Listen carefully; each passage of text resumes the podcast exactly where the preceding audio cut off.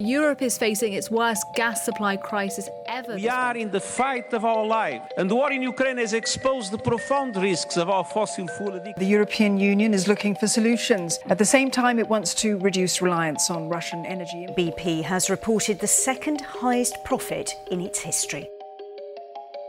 The energy crisis that is currently being faced in Europe is being compared by some analysts to that of the nineteen seventies. Back then, many Western economies were built on the foundations of cheap, reliable fossil fuels. But when OPEC countries switched off supply, costs and prices across the world shot up, causing high inflation, cost of living crises, and huge economic pain. At the height of the embargo, half a million people were thrown out of work. Products we manufactured and sold dropped from ten to twenty billion dollars in value. In response, some countries sought alternative forms of energy that were less dependent on the whims of unpredictable governments, as well as being cleaner for the planet. But once the flow of oil came back, many countries decided to return their economies to running on fossil fuels, switching back on coal-powered factories, and to some extent, it was business as usual. But not so in Denmark.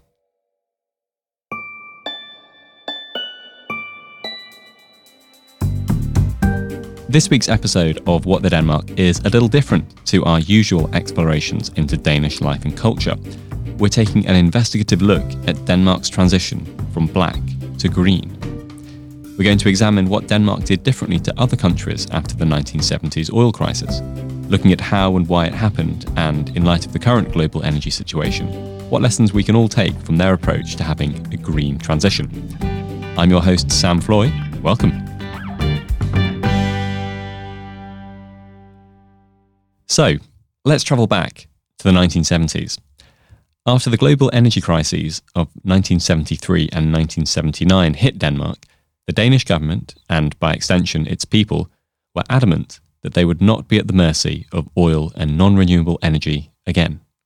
Whilst many other countries were relieved to get back to a state of affordable, non-renewable energy, the Danes decided that this was a time to fundamentally reshape their economy to be built on green, renewable sources. It wasn't, and still isn't, easy, but through cooperation of the public and private sector, Denmark now boasts a resilient and largely sustainable energy sector with relatively little impact on the climate. So here we are. This is our showroom. This is where we host international visitors every year, political, commercial decision makers who come to Denmark to learn about the green transition that we have gone through in Denmark. Mm-hmm. To learn more about Denmark's green transition, I visited Finn Mortensen, the executive director of State of Green. I'd go so far as saying that Finn is pretty much the most qualified person in the whole country to speak to about this topic. So, Finn Mortensen, director of State of Green. What's your day-to-day job look like? It's a small organization. We are about fifteen people. You can compare us to a branding organization. Our job is to make Denmark known internationally as a green nation. We are what you call a public-private partnership, not-for-profit, partly funded by the Danish government via the annual budget bill, partly funded by the three major business organizations in Denmark. And then we have a number of corporate sponsors who also want to support our cause. The work that State of Green is doing to spread the story of Denmark's green transition and encourage the rest of the world to follow suit is pretty admirable. But I also like how open they are about the almost selfish benefits that they see from doing this. One of the biggest roles State of Green has is helping Danish exporters export their green solutions and also helping to attract international investment into Denmark mm. and hopefully also perhaps attract talent to come to Denmark to mm. work because yep. there's a tremendous pressure on the workforce here today. We have lots of open jobs and in the future we will need many more skilled people. Mm. This is done through a number of activities. We have the showroom here where we, on an annual basis, receive between two thousand and two thousand five hundred international visitors, commercial and political decision makers. They may have heard about Denmark mm. as a green nation. They want some more inspiration as to concrete solutions. Perhaps they want some information about policy regulation. How did we do it with renewable energy? What kind of measures have we taken on energy efficiency? Mm. We put together visitor programs, we can set up meetings with okay. cabinet ministers, et cetera. And it's something that Danish organizations see benefit in too. They all of them are very good at doing their own marketing, et cetera. But they can also see sometimes a good idea in being part of having an umbrella organization mm. providing the neutral information about Denmark, because it's also important to stress we are non-political. Mm. What we relate of news and information is facts only. New government initiatives that have been adopted, for instance. We have some very ambitious goals. We've had that for many years. We have the whole story about Denmark moving from being totally dependent on fossil fuels back in the seventies to where we are today, mm. and the vision to be net zero by twenty fifty and actually to have reduced our C O two emissions by seventy percent by twenty thirty already, mm. which is very close. Finn explained that Denmark was still totally dependent on fossil fuels in the nineteen seventies. So, in his own words, how did this green transition all begin? What were the first steps that Denmark took, and why?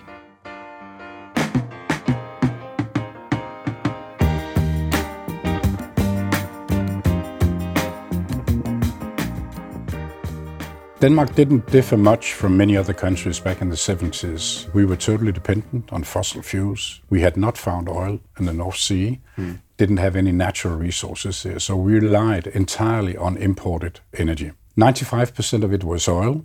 Mm. So when the first oil crisis hit the world in nineteen seventy-three in the winter, Denmark really was stuck in a very difficult position, because all of a sudden the OPEC countries, they decided to mm. turn down on oil supplies, and the price of oil went up dramatically. And that just means like there needs to be energy in Denmark. We need it. I mean, it's you you will know it's a cold country. Yeah. Especially in the wintertime, it can mm. get very cold. So we rely heavily on heating. Mm. And back in seventy-three, the oil crisis really hit us at a very, very difficult time, because it was November, it was freezing cold, mm. and the government and parliament simply had immediately to tack a new energy course. We needed to start diversifying our energy supply, moving away from oil. Initially, we moved over to coal, mm. but at the same time, government and parliament decided to start focusing on renewable energy. Mm. Not very much, but a little bit. And secondly, also to start focusing very much on energy efficiency, from the point of view that the cheapest energy is the energy you don't use. Yeah. So a number of measures were taken. Broadly speaking, you could characterize them by the stick and carrot method, mm-hmm. stick being very high taxes on all kinds of fossil fuels, mm. the carrot being economic incentives to businesses who could come up with new ways of manufacturing their goods where they use less energy, for instance. Mm. And for private individuals, they could get tax rebates or economic incentives to start insulating their houses. Finn had mentioned the discovery of North Sea oil. So before we moved on, I wanted to get his perspective of whether discovering these massive oil deposits had led to a different trajectory for Denmark's neighbour who did find them, Norway. Before the oil was found in mm. Norway, were they basically going through the same trajectory, and it just so happened that oil crisis hits, Norway actually has oil, so they didn't need to do all these measures? Or I can't remember the exact years and dates for Norway, uh, but I actually think they had to. They were in the same position as Denmark uh, initially back in nineteen seventy-three. Mm. They had not started yet producing that much at, mm. at the time. And I think it, it went for all countries. Uh, the first tool you go to is taxes. You start taxing imports of fossil fuels. Mm. One important difference between Denmark and most other countries is that, you know, after a while, oil prices started falling again. Mm. But it was decided in Denmark to keep very high energy taxes, mm. simply in order to start pushing for this to make sure move, it wouldn't happen again. Precisely, yeah. And to start moving into a more renewable era. Okay. So most other countries, they simply lowered their taxes when prices started falling on crude oil, and thus it became cheaper for people, and perhaps they forgot about mm. how important it is to save energy. But in Denmark, we learned it the hard way, because the government, supported by a parliament, decided to keep very high energy taxes. And it's still the case today. We have very high energy taxes. What is it about Denmark that you think made them have that realization versus other countries? I don't have the answer to it. I think it's a combination of several things. I think we are very pragmatic in Denmark. You have, as you said, you've done a program on trust. I mm. think that also has to do with it. When authorities in Denmark said something at the time, then we trusted it and said, oh, we'd better do as they tell us. Yeah. So we are very law-abiding people. But I also think that, especially when it comes to energy, it's a question of looking at your own purse. Petrol, for instance, being extremely expensive, you thought twice about taking your car for a ride. Mm. We had a period in the winter of nineteen seventy-three when the government said that we have to regulate the use of cars. Mm. So if you owned a car, you were only allowed to use it every second Sunday, for instance, depending on the last cipher on your number plate, mm. even, uneven. Yeah. et cetera, simply in order to cut down on consumption. And I think much of the government policy translated into the Danish mindset. Mm. And if you go today to a Danish kindergarten and see some of the toddlers running around, going to the toilet, one of them forgets to turn off the tap of mm. water. One of the others will be there immediately and say, hey, you forgot to, and then mm. you go and turn it off. So we have been brought up with it for decades, yeah. that energy, water, scarce resources, mm. we should take care. But what if Denmark had discovered the oil?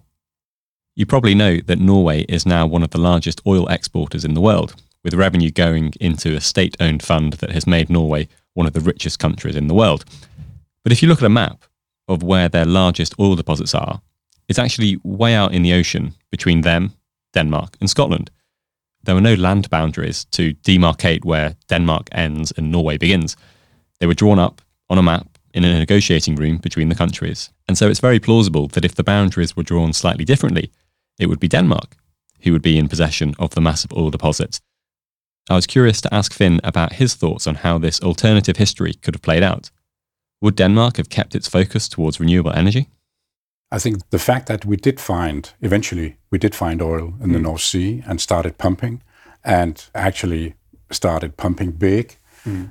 But even at the same time, we kept this focus on renewable energy and on energy efficiency. Mm. So I think, to me at least, it goes to show that, yes, we can make money on it. We actually started, we, we became a net exporter of oil. In, because in, in, we, yeah. already I'm around the two thousands. Okay. So we've been a net exporter for many years. Mm. But again, I think we look at it as Danes from two perspectives. What's good for the overall economy mm. and how is my own economy doing? Mm. So on your own economy, you still, even though Denmark is making a lot of money or was making a lot of money on exports of, of oil and, and, and gas, when it came to your own economy, you would still be careful about spending... Mm. This is uh, because of the taxes? Because of the taxes, absolutely. Yeah. Yes. Decisions have been taken to, to phase out coal entirely. The use of coal in Denmark will mm. be, have done the last one, the last power plant in, in about a year's time or so, mm. eighteen months' time. There's a decision to phase out oil extraction, mm. uh, no new borings or anything. Mm. But it, it's also, it's a generational thing. I, I mean, we have young generations today who care much more about climate, mm. the environment, sustainability, et cetera, than my generation did originally. Mm. I think it, it dawned on many of us in the eighties. There were some uh, uh, European incidents, acid rain, for instance. Mm. Environment came up in the nineteen eighties uh, mm. uh, for earnest. But today, we had a national election in Denmark in twenty nineteen. Mm. Uh, it was dubbed the climate election. Mm. Simply because a few weeks before the election, there were some opinion polls that showed they had asked people, what do you care about the most in this upcoming mm. election? And a majority of people said the climate, mm. which wouldn't have happened fifteen years ago.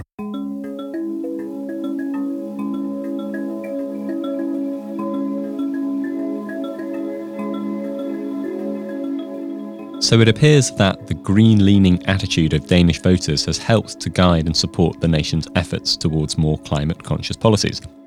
However, there are countries around the world that continue to develop plans to build new coal plants and drill more oil. I was curious to hear Finn's opinion on what he thinks sets Danes apart. Is there something about Danish culture that puts greater value on climate policy? I think that's difficult to say. I think if you look at the other Nordic countries like Norway, Sweden, Finland, you'll find many of the same traits among the younger generations here, as we see here in Denmark, about caring about the climate, enough is enough, things like mm. that.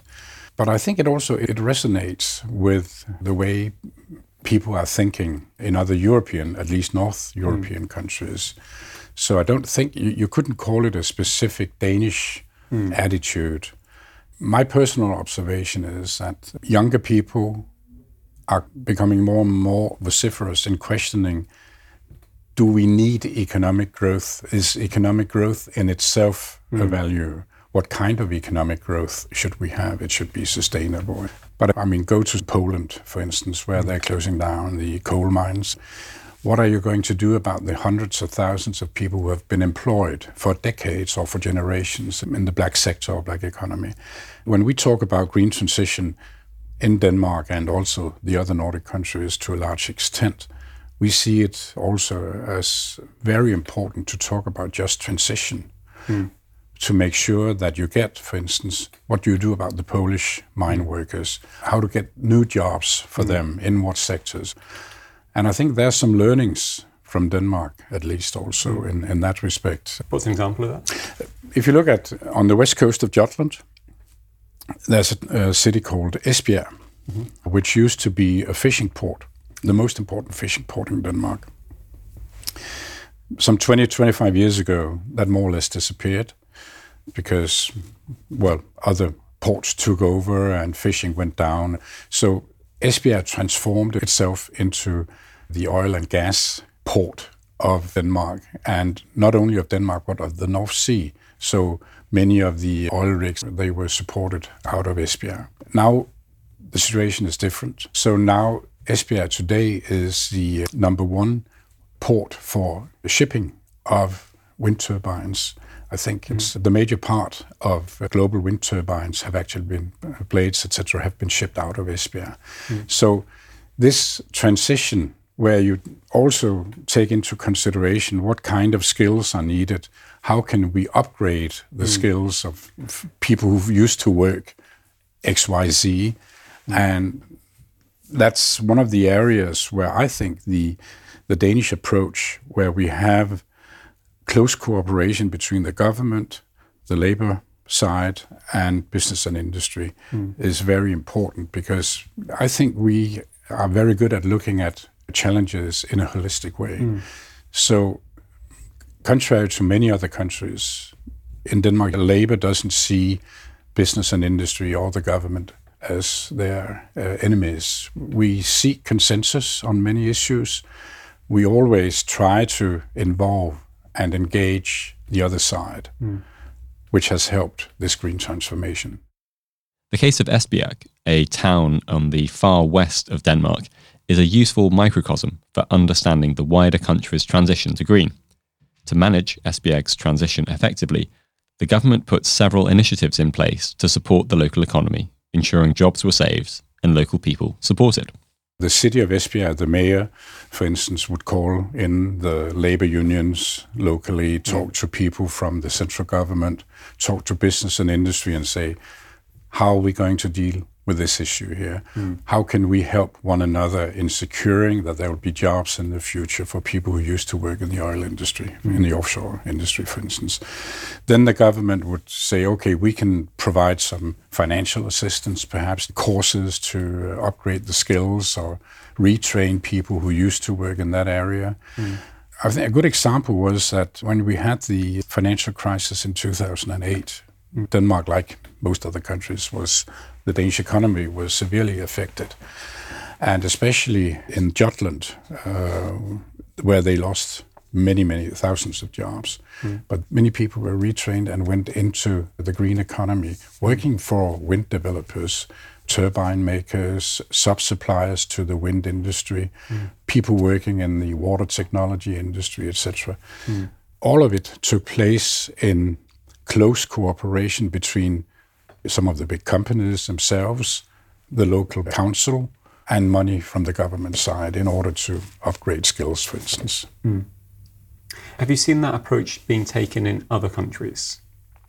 I think that you have seen some of the, the same ways of going about it in, in other Nordic countries, but I must admit I haven't digged into it and seen how effective have they been. I think it's fair to say that we have been pretty effective here in Denmark. Mm. That's also what we hear from some of the international visitors mm. we have. They uh, have been extremely interested in learning from the Danish way of doing things. But it, it's a question of culture also. You can't make a one-to-one uh, comparison. I mean, Denmark yeah. being five point eight million people, relatively homogeneous yeah. uh, population, this close cooperation between business, industry, government, we don't see each other as enemies. We are consensus mm. uh, seeking. Yeah. So it, there are many countries where it, w- where it wouldn't work. Yeah, but, it, but I think what's curious is like in, in those countries where it doesn't work, mm. what are some things that can be done to make it more likely? Mm. So India, mm. a billion people. Yeah. V- yeah, worlds apart from, from little Denmark. Yeah. But are there elements of what is happening in Denmark that could be transplanted and then morphed to the local culture? Mm. Or, or is it just this only works because there is this sort of underlying culture? And obviously, there's a, a spectrum on it, but mm. I'm curious if which bits of your policy, the Danish policies, mm. have been most exportable, if you look at the sort of policy aspect. On the energy side, we have close cooperation with a number of developing countries. We have energy advisors working in ministries in developing countries, for instance, mm. helping them to formulate energy policies that will actually promote a green transition. Mm. I think that has been extremely effective, not only in helping these countries formulate the right policies, mm. but also, and that's a side effect, obviously, but, but important, also indirectly paving the way for Danish solutions.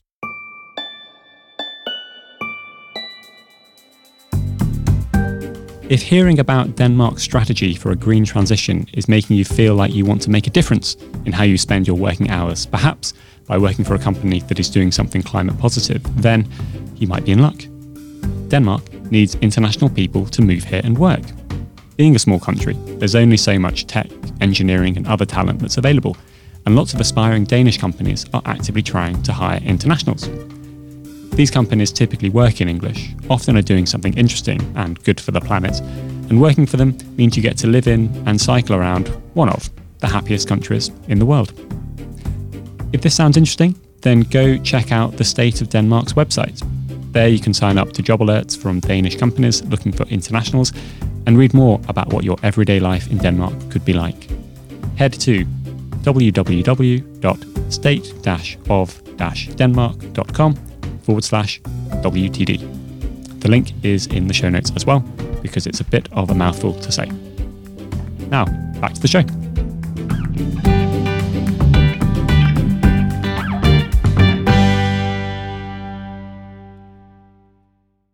State of Green strongly believes that collaboration is the fastest way to achieve green transition, which is why a lot of their work involves creating partnerships.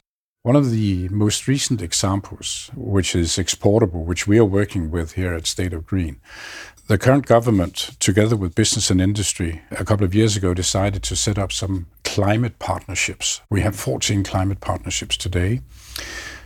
Each climate partnership deals with a specific sector. It could be transportation, finance, trade. These climate partnerships were tasked with coming up with recommendations as to how could they, within their sector, assist Denmark in reaching its seventy percent goal. Because mm. everybody knew the government itself could not do it. We needed some close cooperation between the private sector and the government. Mm. So these climate partnerships, each and every one of them came up with recommendations within their own area or their sector. Mm. And secondly, they were also tasked with looking at, could they come up with recommendations, solutions that were replicable and scalable and could be used in other countries. Mm. So the whole notion of climate partnership, we are now from our side trying to export, like we're trying to export mm. the story about Denmark. And I think this sort of comes to one of the, maybe it's obvious to some people. Mm. It wasn't obvious to me initially, but this idea of the more Denmark has sort of built this competence on doing a green transition. The more other countries can be going through this, the more you can sell your services or mm. export more. So it becomes almost a lead generation yeah. tool for being able to promote mm. Danish business. I think history has shown that green business is good business here in Denmark. And that's a notion that we try to export to other countries. Mm. If you compare total Danish energy consumption in nineteen ninety with mm. today and look at G D P, you'll see that we have been able, over that thirty-year period, to sort of, you could say, decouple our economic growth mm. from the use of energy, because our energy consumption over that period has remained more or less flat. We've mm. been able to reduce our C O two emissions, but we have been able also to increase our G D P by more than sixty percent over that period. Mm. So that track record really shows that if you go about it in a diligent way, you can actually create economic growth without increasing your overall energy consumption. So I think that's a good lesson, at least that's the way we see mm. it here.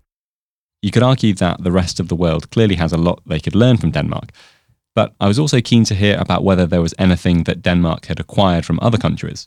We've made a lot of mistakes also over the years in our policy regulation, mm. which others have learned from. Over the years, we've had some subsidies, for instance, to people setting up solar panels mm. in their homes, on their houses, which turned out to be extremely costly for the government. There has been criticism over the years about the subsidy to wind turbine developers. What's the criticism? Well, back in the eighties, some people argued that it was not a cost effective. Those people didn't really think about sustainability or anything. Mm. They just said, we are paying more for energy than we need mm. to, because why not just pump some more oil or whatever mm. it could be. So undoubtedly, we have made mistakes and we have learned from other countries. Right now, I think in some of the city areas, we have definitely also looked at some good examples in other countries, what could be done. Mm. For instance, when it came to digitizing city infrastructure, lighting, et cetera. Mm. That's areas where we have looked at what have other countries mm. done, our cities done, and replicated that, or perhaps refined it. If you've ever found yourself in a supermarket in Denmark, you may have noticed individuals entering the shop with arms full of empty drinks bottles and cans. To outsiders, this might seem like a strange concept, taking empty containers back to where they came from. However, this is actually one of Denmark's most successful recycling initiatives in action.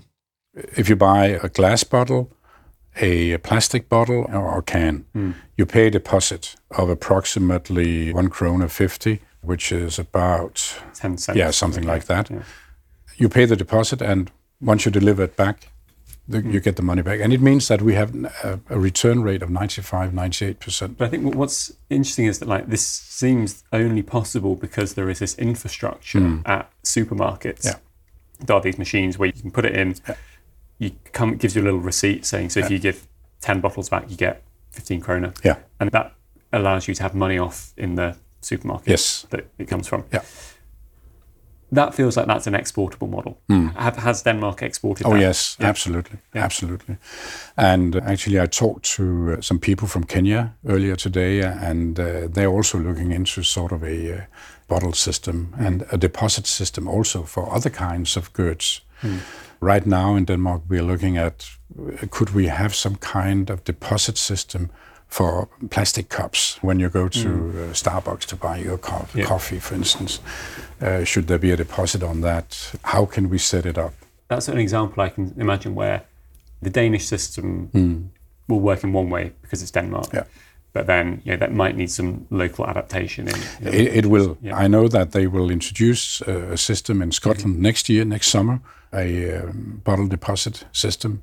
It should be said also, we have um, actually some big challenges and problems in Denmark when it comes to waste. We produce much too much waste. Mm. We are, I think we are still number one in Europe when it comes to waste per capita. Production of waste per capita. And that is rubbish, like that's yeah, household trash yeah, stuff. Okay. Yes, precisely. Really? Number one? Number one. We're not very proud of it, but it's still the case. So we need to start reusing much more. We need to do away with some of the triple quadruple packaging of uh, mm. of goods, et cetera, vegetables. So just to say that even though we have come a long way on the green transition in many areas, there are, there are also areas where mm. we are lagging behind and have some very big challenges ahead of us. So Denmark is still far from perfect, but it's encouraging to hear how the efforts they're making to become a more climate-conscious country could be adopted by other countries who are also looking to implement greener practices.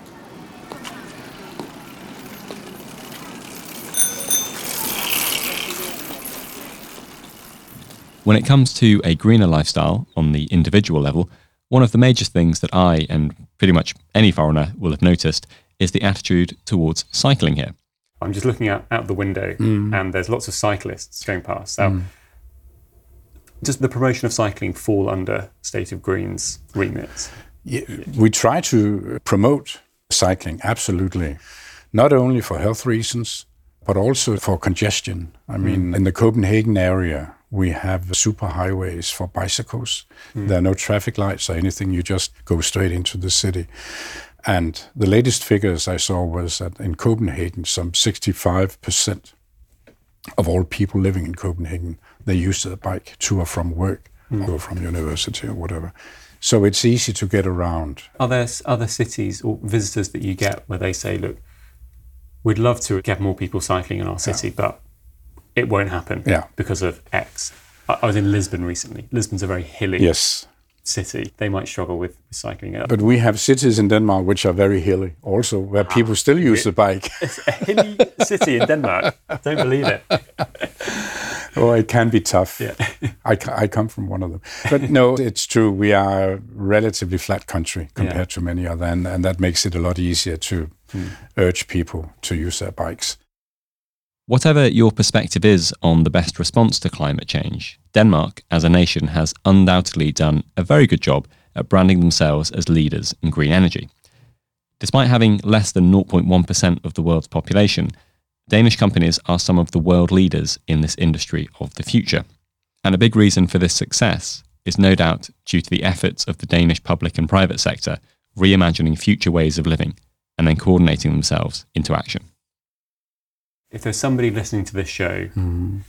and they're either a commercial or a policy decision yeah. maker, and they're like, Denmark is doing a great job, mm. but I've got a boss or a committee that are pretty skeptical because mm. they say, well, it might work for Denmark, yes, but our country, our context is so different that it won't work, therefore we're going to continue with this mm.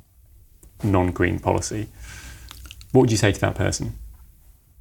I would say that you should still come to Denmark. You will get some inspiration. Mm. As I said earlier on, you, I'm fully aware you can't make a one-to-one comparison between Denmark and other countries, but I'm, I would be pretty surprised if you didn't find some inspiration to a specific area that could be become more green, mm. or your policy, your government policy on an issue could move in a specific direction. You could nudge people to become more uh, energy efficient, for instance. Mm. I think it's too simple to say that, sorry, it can't be done here because of this mm. or that. There's plenty of inspiration to be taken away yeah. from a and visit here. And we would be pleased to welcome them here yeah. and put together a visitor program. And for talking them. Of inspiration, what is sort of a, an inspiring project mm. that you've uh, aware of uh, that's either happened or that is sort of beginning to happen? There was an announcement last week. Denmark, Germany, the Netherlands and Belgium together announced, uh, actually in Esbjerg, the city we mm. talked about before, that they will build a powerhouse in the North Sea, one hundred fifty gigawatt, uh, which will be, I mean, it will be able to provide energy, electricity to ten million people. Mm-hmm. Uh, it will be costly, but it's a great project. I think it will stand out as a beacon for many other countries over the next few years, and, and we're going to see more of it. And it's, it's a, where does the power come from? Uh, wind turbines. Oh, wind turbines. ten thousand wind turbines to yeah. be put up in not only the Danish area of the North Sea, but mm. also some of the other areas. And it's a huge project. It will cost an enormous amount of money. Mm. But I think as in this case, as in many other cases, you need to say, what would the alternative be? Mm. and the alternative is is not good.